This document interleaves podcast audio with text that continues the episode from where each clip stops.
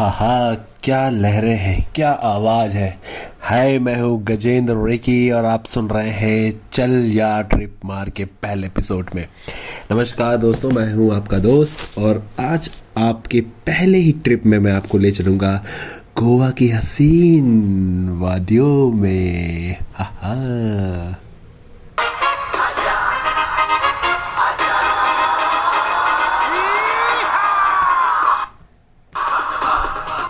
Yes Goa के हसीन वादी में। जी हाँ दोस्तों, मैं आज आपको गोवा लेके चलूँगा। गोवा के बारे में आपको बताऊँगा। लेकिन लेकिन लेकिन उससे पहले आपको ये भी समझना पड़ेगा कि अभी कोविड वायरस का जो नया वेरिएंट है ओमिक्रॉन उसने पूरे देश और वर्ल्ड में अपनी तबाही मचा रखी है। नए नए केस मिल रहे हैं और इंडिया में भी अब एक लाख केसेस पर डे मिलना शुरू हो गए। तो अभी कुछ दिनों के लिए कुछ बीचेस बंद कर दिए गए हैं। इसके अलावा एसीआई यानी आर्कोलॉजी डिपार्टमेंट ने हमारे हिस्टोरिकल प्लेसेस बंद कर दिए हैं इंडिया के। तो वहाँ पर जाना अब नहीं हो पाएगा, लेकिन फिर भी कहा जा रहा है कि फेब में ये जो वायरस है, इसका जो राइजिंग है वो पीक पर होगा और फेब के बाद ये अपने आप ढलान पर उतरना शुरू हो जाएगा। इस वायरस को ज़्यादा लोग ख़तरनाक नहीं बता रहे हैं, लेकिन फिर भी एहतियात बरतनी तो बहुत ज़रूरी है ताकि कोरोना से सब सेफ़ रहें। और मैं भी आशा करूँगा कि आप लोग अपने घर पर रहें और सेफ़ रहें और अच्छे रहें। अभी प्लान आप लोग कर सकते हैं कहीं बाहर जाने का, लेकिन उससे पहले आप लोगों को समझना बहुत ज़रूरी है कि प्लानिंग तो कर लें, उसको एग्जीक्यूट अभी ना करें। थोड़े दिनों का वेट करें, उसके बाद आराम से अपनी प्लानिंग पर जाएँ। तो आज मैं आपको गोवा के बारे में बताने वाला हूँ कि गोवा की जो मस्ती है, वो दोस्तों के साथ करने में कितनी मज़ा आती है। जी हाँ जब आप कभी प्लान बनाते हैं और लोगों के मन में ये प्लान होता है कि यार गोवा चलना है, गोवा चलना है, लेकिन कभी ऐसा हो नहीं पाता है कि वो गोवा के लिए निकली जाए। और और मैं बिल्कुल कह सकता हूँ कि जो मेरा पॉडकास्ट सुन रहे हैं, उनमें से कितने ही लोग होंगे जिनके प्लान न जाने कितनी बार कैंसिल हुआ, हुए होंगे गोवा जाने के लिए। यही तो खास बात है गोवा की।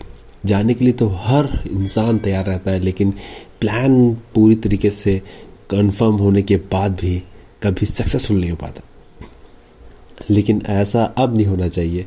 आपका दोस्त बताएगा कि गोवा में कहाँ जाएँ, कहाँ रुकें, कहाँ मस्ती करें, कहाँ खाएँ, कितना पैसा खर्च करें और कैसे जाएँ।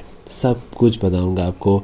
चल यार ट्रिप मार के इस पहले एपिसोड में मेरा नाम है गजेंद्र ही। तो दोस्तों, मैं बता दूँ आपको कि गोवा जो है ना, वो हमारे देश का एक काफ़ी खूबसूरत एक टूरिज़्म प्लेस है। टूरिस्ट प्लेस होने के नाते यहाँ पे देश विदेश से लोग आते हैं। और यहाँ पे गोवा कार्निवल होता है, जो कि आपका जन से मार्च के बीच में होता है और इस दौरान काफ़ी भीड़ होती है। यहाँ पे तीन चार मौके ऐसे होते हैं जब बहुत भीड़ होती है। एक तो क्रिसमस के टाइम पे, दूसरा न्यू ईयर पे और तीसरा गोवा कार्निवल जब लगता है तब। गोवा के लिए आप ये कह सकते हैं कि एक छोटा सा स्टेट है, जहाँ पे सिर्फ़ दो ही डिस्ट्रिक्ट है और दो ही डिस्ट्रिक्ट में यहाँ पे यहाँ की जो आबादी है बहुत कम है। इसलिए बहुत ही शांत प्रदेश इसे कहा जाता है। यहाँ पे जाके आपको सुकून के अलावा बहुत कुछ मिलने वाला है। लेकिन लोगों को लगता है कि गोवा बहुत महँगा है, वहाँ तो खाना बहुत महँगा है, वहाँ तो रहना बहुत महँगा है, वहाँ तो घूमना बहुत महँगा है, वहाँ तो जाना बहुत महँगा है। तो वेल वेल वेल ऐसा कुछ भी नहीं है। गोवा इतना महँगा भी नहीं है। गोवा नॉर्थ से साउथ तक 150 वर्ग किलोमीटर के दायरे में फैला हुआ है। और अगर आप एक जगह से दूसरी जगह जाएँगे, यानी नॉर्थ से साउथ जाएँगे तो भाई जानते हैं खर्च तो होगा ही। लेकिन एक बार अगर आप तय कर लेना कि आपको कहाँ कहाँ जाना है तो इतना पैसा आपका नहीं खर्च होने वाला है। आप वहाँ पे मस्ती कर सकते हैं, पार्टी कर सकते हैं बियर पी सकते हैं बीच के किनारे, कोई मना नहीं करने वाला है। और इसी हिसाब से आप उत्तर या दक्षिण, वैसे तो लोग ज़्यादातर साउथ गोवा में जाते हैं नॉर्थ गोवा कम जाते हैं, लेकिन फिर भी साउथ गोवा में घूमने के लिए काफ़ी जगह होती है। नॉर्थ गोवा में लोग इतना नहीं जाते। और काफ़ी खर्च भी नॉर्थ गोवा में से कम ही होता है। वैसे अगर आप बिना तैयारी के गोवा जा रहे हैं ना तो ये आपके लिए बहुत अच्छा नहीं होगा, क्योंकि बिना तैयारी के कहीं भी जाना इट्स क्वाइट एक्सपेंसिव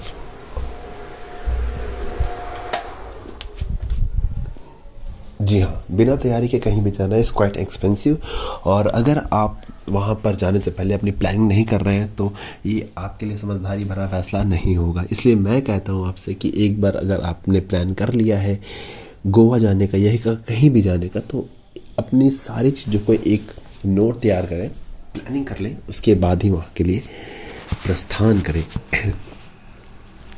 तो चलिए, शुरू करते हैं कि गोवा जाने से पहले, सबसे पहले आपको क्या करना चाहिए? सबसे पहले तो आप अपना प्लान बनाइए और और अपनी बुकिंग पहले करवा लें। आजकल ओयो होटल्स काफ़ी हैं गोवा में और वहाँ पर आप अगर अपनी जगह से ही उससे पहले से बुक करा लेते हैं तो वहाँ जाने पर आपको ज़्यादा धक्के नहीं खाने पड़ेंगे और ये नहीं सुनना पड़ेगा कि होटल खाली नहीं है यह बहुत महँगे हैं। क्योंकि आप अपने रिजनेबल रेट पे अपने बुक बुकिंग करा सकते हैं और वहाँ पे जा सकते हैं। इसके अलावा वहाँ जब आप जाएँगे तो वहाँ पर गाँव में, शहर में लोग अपने घर में भी टूरिस्ट को रुकने के लिए जगह देते हैं, पीजी रख, रखते हैं और बाकायदा उनको खाना खिलाते हैं, रखते हैं, पैसे लेते हैं उसके। तो ये भी बहुत अच्छा है, इसलिए तो बहुत ही ज़्यादा सस्ता पड़ता है, अगर आप माने तो। क्योंकि जब मैंने इस बारे में सुना था तो मुझे भी बड़ा ही, मैं छौक गया था, लेकिन बाद में पता चला कि ये होटल से ज़्यादा सस्ता है और बहुत ट्रेडिशनल है। मतलब कि अगर आप एक टूरिस्ट की तरह जाते हैं एक वहाँ पर, एक घुमंतु आदमी की तरह तो आपको ये सच में बहुत बड़ा मज़ा आने वाला क्योंकि जो फैमिली होती है वहाँ गोवा की, वो बिल्कुल वहीं की होती है। रीजनल फैमिली होती है, वो कोकनी में बात करते हैं कोकनी फ़ूड बनाते हैं। और उनको वहाँ की चीज़ों के बारे में बहुत कुछ पता होता है। तो आपको वहाँ से घूमने फिरने में भी ज़्यादा दिक्कतें नहीं होती हैं। और ये बहुत कम कीमत में मिल जाते हैं आपको और रुकने की जगह भी बहुत अच्छी होती है। तो ये तो आपके रुकने की बात हो गई। गोवा में अगर आप कहीं एक जगह से दूसरी जगह पे जा रहे हैं तो उसके लिए भी आपको काफ़ी महँगा खर्च करना पड़ता है, क्योंकि वहाँ पे तीन से चार किलोमीटर का दूरी भी आपको डेढ़ सौ, दो सौ रुपये में एक ऑटो वाला लेता है। और बस से मिलना तो काफ़ी मुश्किल होता है, क्योंकि इतनी बसेज नहीं है वहाँ पे कि वो टूरिस्ट के लिए चलाई जा सके। और जो टूरिस्ट के लिए बसेस होती हैं, वो पहले से बुक्स होती हैं। तो इसके लिए आपको क्या करना होता है कि आपको इसके लिए या तो पैदल चलें, क्योंकि गोवा पैदल चलने के लिए बहुत अच्छी जगह है, लेकिन थोड़ा सा दूर हो जाता है कि आप इतनी जगह पैदल कैसे चल पाएँगे। इससे पहले आप ऐसा कर सकते हैं कि आप वहाँ पर बाइक्स मिलती हैं। जैसे बाइक्स आजकल हर टूरिस्ट प्लेसेस पे मिलने लगी हैं और हिल्स पे भी मिलती हैं। तो बाइक्स मिलती हैं, उनको आप बुक करा लें।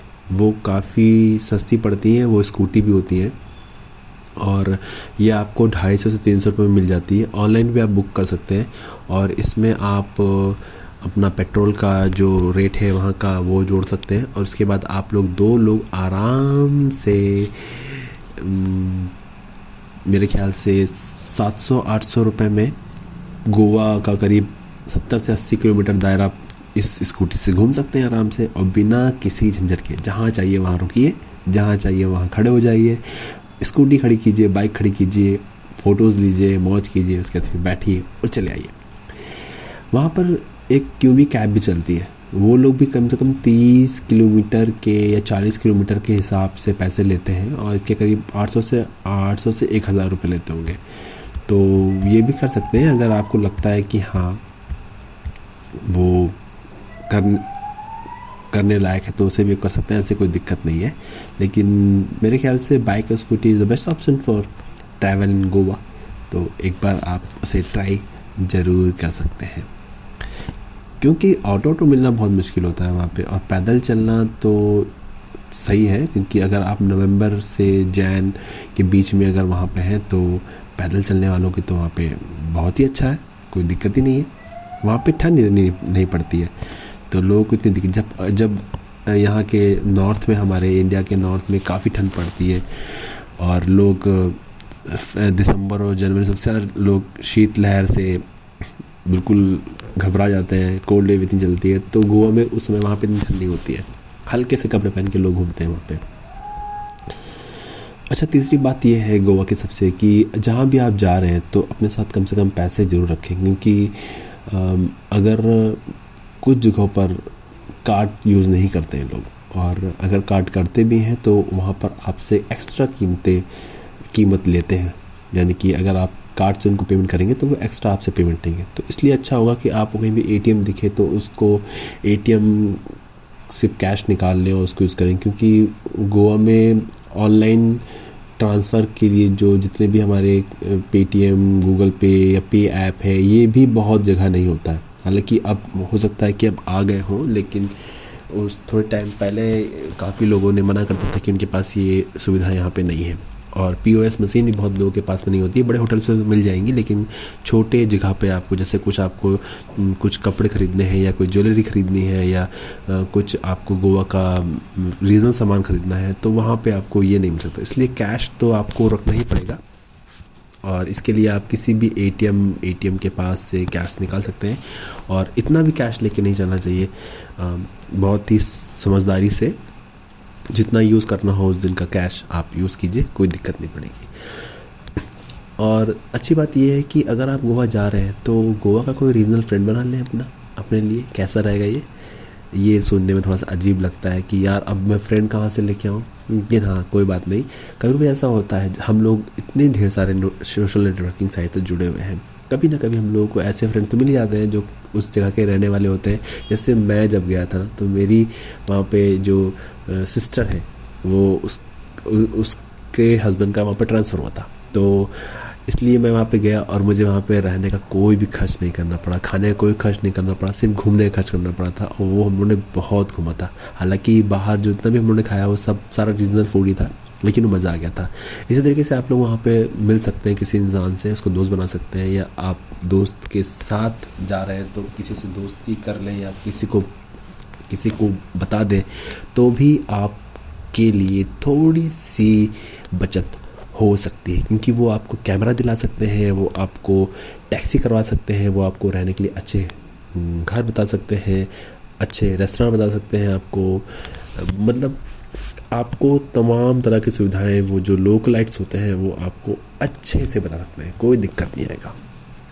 तीसरा, भाई, पीने, शीने की बात आती है गोवा में तो लोग सबसे ज़्यादा इसी बात को लेकर एक्साइटेड होते हैं कि यार, वहाँ पीने को बहुत मिलता है। बियर हो, शराब हो फेनी हो, वहाँ पे तमाम तरह की शराबें मिलती हैं और बहुत ही सस्ती होती हैं। जी हाँ जितना सस्ता पानी नहीं होगा, उतना सस्ता वहाँ पे ये शराब मिलती है। फ़ेनी और इसके अलावा काजू की फ़ेनी होती है और इसके अलावा और भी ढेर सारी होती है। वो पाँच पाँच लीटर की बोतल में भी आपको आराम से मिल जाएँगी और काफ़ी लोग उसे ख़रीदते हैं वहाँ पर और लेकर भी आते हैं। और ये आपको छोटी बियर की बोतल जो होती है, वो अस्सी से नब्बे रुपये में आपको मिल जाती है झोपड़ियों में और जो ठेके पे होती है बोतल, वही तीस से चालीस, तीस से चालीस रुपये में मिल जाती है आपको। थोड़ी सी अगर एक्सपेंसिव हुई होगी तो इस समय पचास से साठ रुपये में हो गई होगी, इससे ज़्यादा नहीं हुई होगी। और और ये यहाँ पे आपको अलग अलग तरीके के स्वाद की बियर्स और फेनी और शराब आपको यहाँ मिलेंगी काफ़ी, जो आपको देखने में काफ़ी अजीब सी लगेगी, लेकिन इसका स्वाद भी काफ़ी डिफरेंट होगा। खाना क्या क्या खाना चाहिए हमें? अगर आप गोवा जा रहे हैं तो कम से कम आपको केकड़े और सी फ़ूड का स्वाद तो लेना चाहिए, क्योंकि जो लजीज तरीके से वो बनते हैं ना, वो अपने आप में मतलब शानदार होते हैं। 150 ग्राम केकड़ा दो बार अगर आप लेते हैं इसे तो आप पाँच सौ रुपये आपको देने पड़ेंगे। जी हाँ और समुद्र का खाना, इससे अच्छा और क्या ही होगा, जो वहाँ पर जितने भी सारे रेस्टोरेंट्स हैं, वो आपको अच्छे अच्छे सी फ़ूड पर इसको देते हैं आपको। और इसके अलावा जो फ़िश होती हैं, ढेर सारी वैरायटी फ़िश की आपको वहाँ मिलती हैं क्रैप्स ढेर सारे मिलते हैं आपको। इसके अलावा आपको जो झींगे होते हैं, जैसे प्रॉन कहते हैं, वो भी आपको मिलते हैं। सूखे में मिलते हैं, गीले में मिलते हैं, काफ़ी तरह के मिलते हैं, जो काफ़ी मज़ेदार और लजीज होते हैं। अगर आपको दिक्कत होती है वहाँ पर रहने में तो आप अपना रेस्टोरेंट बदल सकते हैं, ऐसी कोई दिक्कत नहीं है। क्योंकि आप जैसे ही एक रेस्टोरेंट दूसरे रेस्टोरेंट जाते हैं तो आपको वहाँ पे ढेर सारे ऑफर्स मिलते हैं। जो पहला रेस्टोरेंट नहीं दे रहा था, वो दूसरा रेस्टोरेंट भी दे सकता है, क्योंकि वहाँ कंपटीशन इतना तेज़ है, इतना ज़्यादा है कि वहाँ पे मेहमानों की आवभगत करने के लिए बिल्कुल जुटे रहते हैं। इसलिए आपको कोई दिक्कत नहीं है। बिल्कुल कंजूसी कीजिए, अपने हाथ थोड़ा सा टाइट कर लीजिए और अपने हिसाब से ही गोवा में घूमिए, ऐसी कोई दिक्कत नहीं है।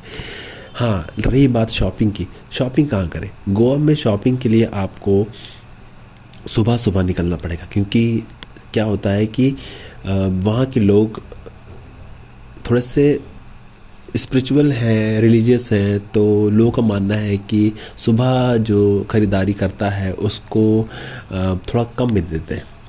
और तो सस्ती मिलती है, क्योंकि आप पहले ग्राहक होते हैं। तो वो आपको थोड़ा सस्ते में माल बेचते हैं, लेकिन हमारे नॉर्थ में ऐसा नहीं होता है, क्योंकि आप दिल्ली या यूपी या बिहार में जाएँगे तो आप अगर पहले ग्राहक होंगे तो आपको उतना ही महँगा बेचते हैं, क्योंकि उनको शाम को वो माल ख़त्म करना होता है और शाम को जब ख़त्म करना होता है तो उसे सस्ता बेचते हैं। लेकिन गोवा में उल्टा होता है, वहाँ पर लोग सुबह आने वाले लोगों को सस्ता माल बेचते हैं और शाम होते होते वो माल महँगा हो जाता है। यहाँ पे आप ढेर सारे मसाले, यहाँ की यादगार चीज़ें, यहाँ से आप तोहफे ले आ सकते हैं और ढेर सारी चीज़ें सिर्फ़ पंद्रह सौ से लेकर दो हज़ार रुपये में आराम से खरीद सकते हैं। कोई भी आपको दिक्कत इस चीज़ों में नहीं होने वाली है। और सही बताएँ तो इस दस दिन की ट्रिप में आप अगर बहुत ज़्यादा खर्च करेंगे तो दस हज़ार रुपये से ज़्यादा खर्च नहीं करेंगे। जी हाँ बिल्कुल मैं सही कह रहा हूँ, दस हज़ार रुपये से ज़्यादा आप खर्च नहीं करेंगे, क्योंकि गोवा में खर्च करने का एक अपना तरीका है,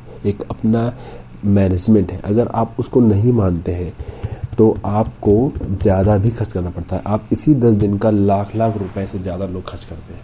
और उसी ट्रिप का अब दस हज़ार रुपये देकर घूम रहे हैं तो सोचिए कि कितना कितना मतलब सस्ता पड़ रहा है, कितना चीप है आपका ये जो ये जो टूर है, गोवा का टूर है। हालाँकि इसमें मैंने उस उस वो ऐड नहीं किया है, जो आप गोवा पहुँच रहे हैं और गोवा से लौट रहे हैं, लेकिन जो गोवा के अंदर जो आप रुक रहे हैं दस दिनों के लिए या आठ दिनों के लिए, उसका ये खर्च है। हालाँकि दस दिनों का तो उस टाइम पे दस हज़ार रुपये था, लेकिन आज दस दिनों का हो सकता है कि पंद्रह हज़ार या बारह हज़ार हो गया होगा। आठ दिनों का दस हज़ार रुपये तक आराम से आप यूज़ कर सकते हैं। गोवा में काफ़ी ऐसे बीच हैं जो आप घूम सकते हैं। गोवा में पालोम बीच बीच है पंजी है, और कैलंगिट है, और अंजुना है। इन बीच पे आप आराम से जाइए और घूमिए। काफ़ी मज़ेदार हैं ये प्लेसेस यहाँ पे। देखने के लिए। इसके अलावा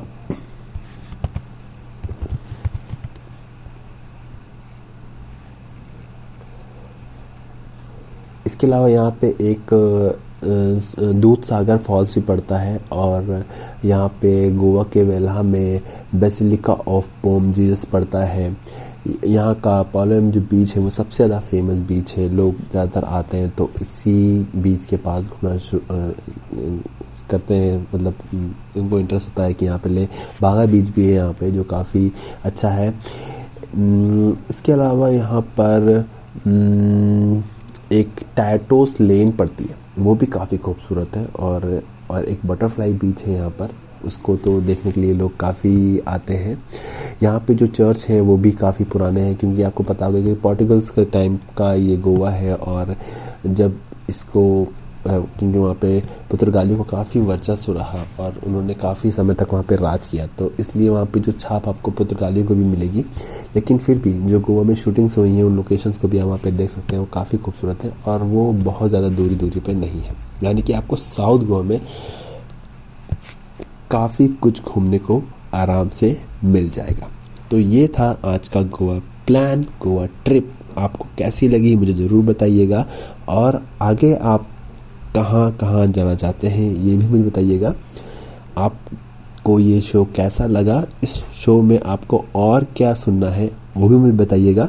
आप मेरा ईमेल एड्रेस नोट कर सकते हैं। ईमेल है Gajendra Singh two six one eight the rate gmail dot com.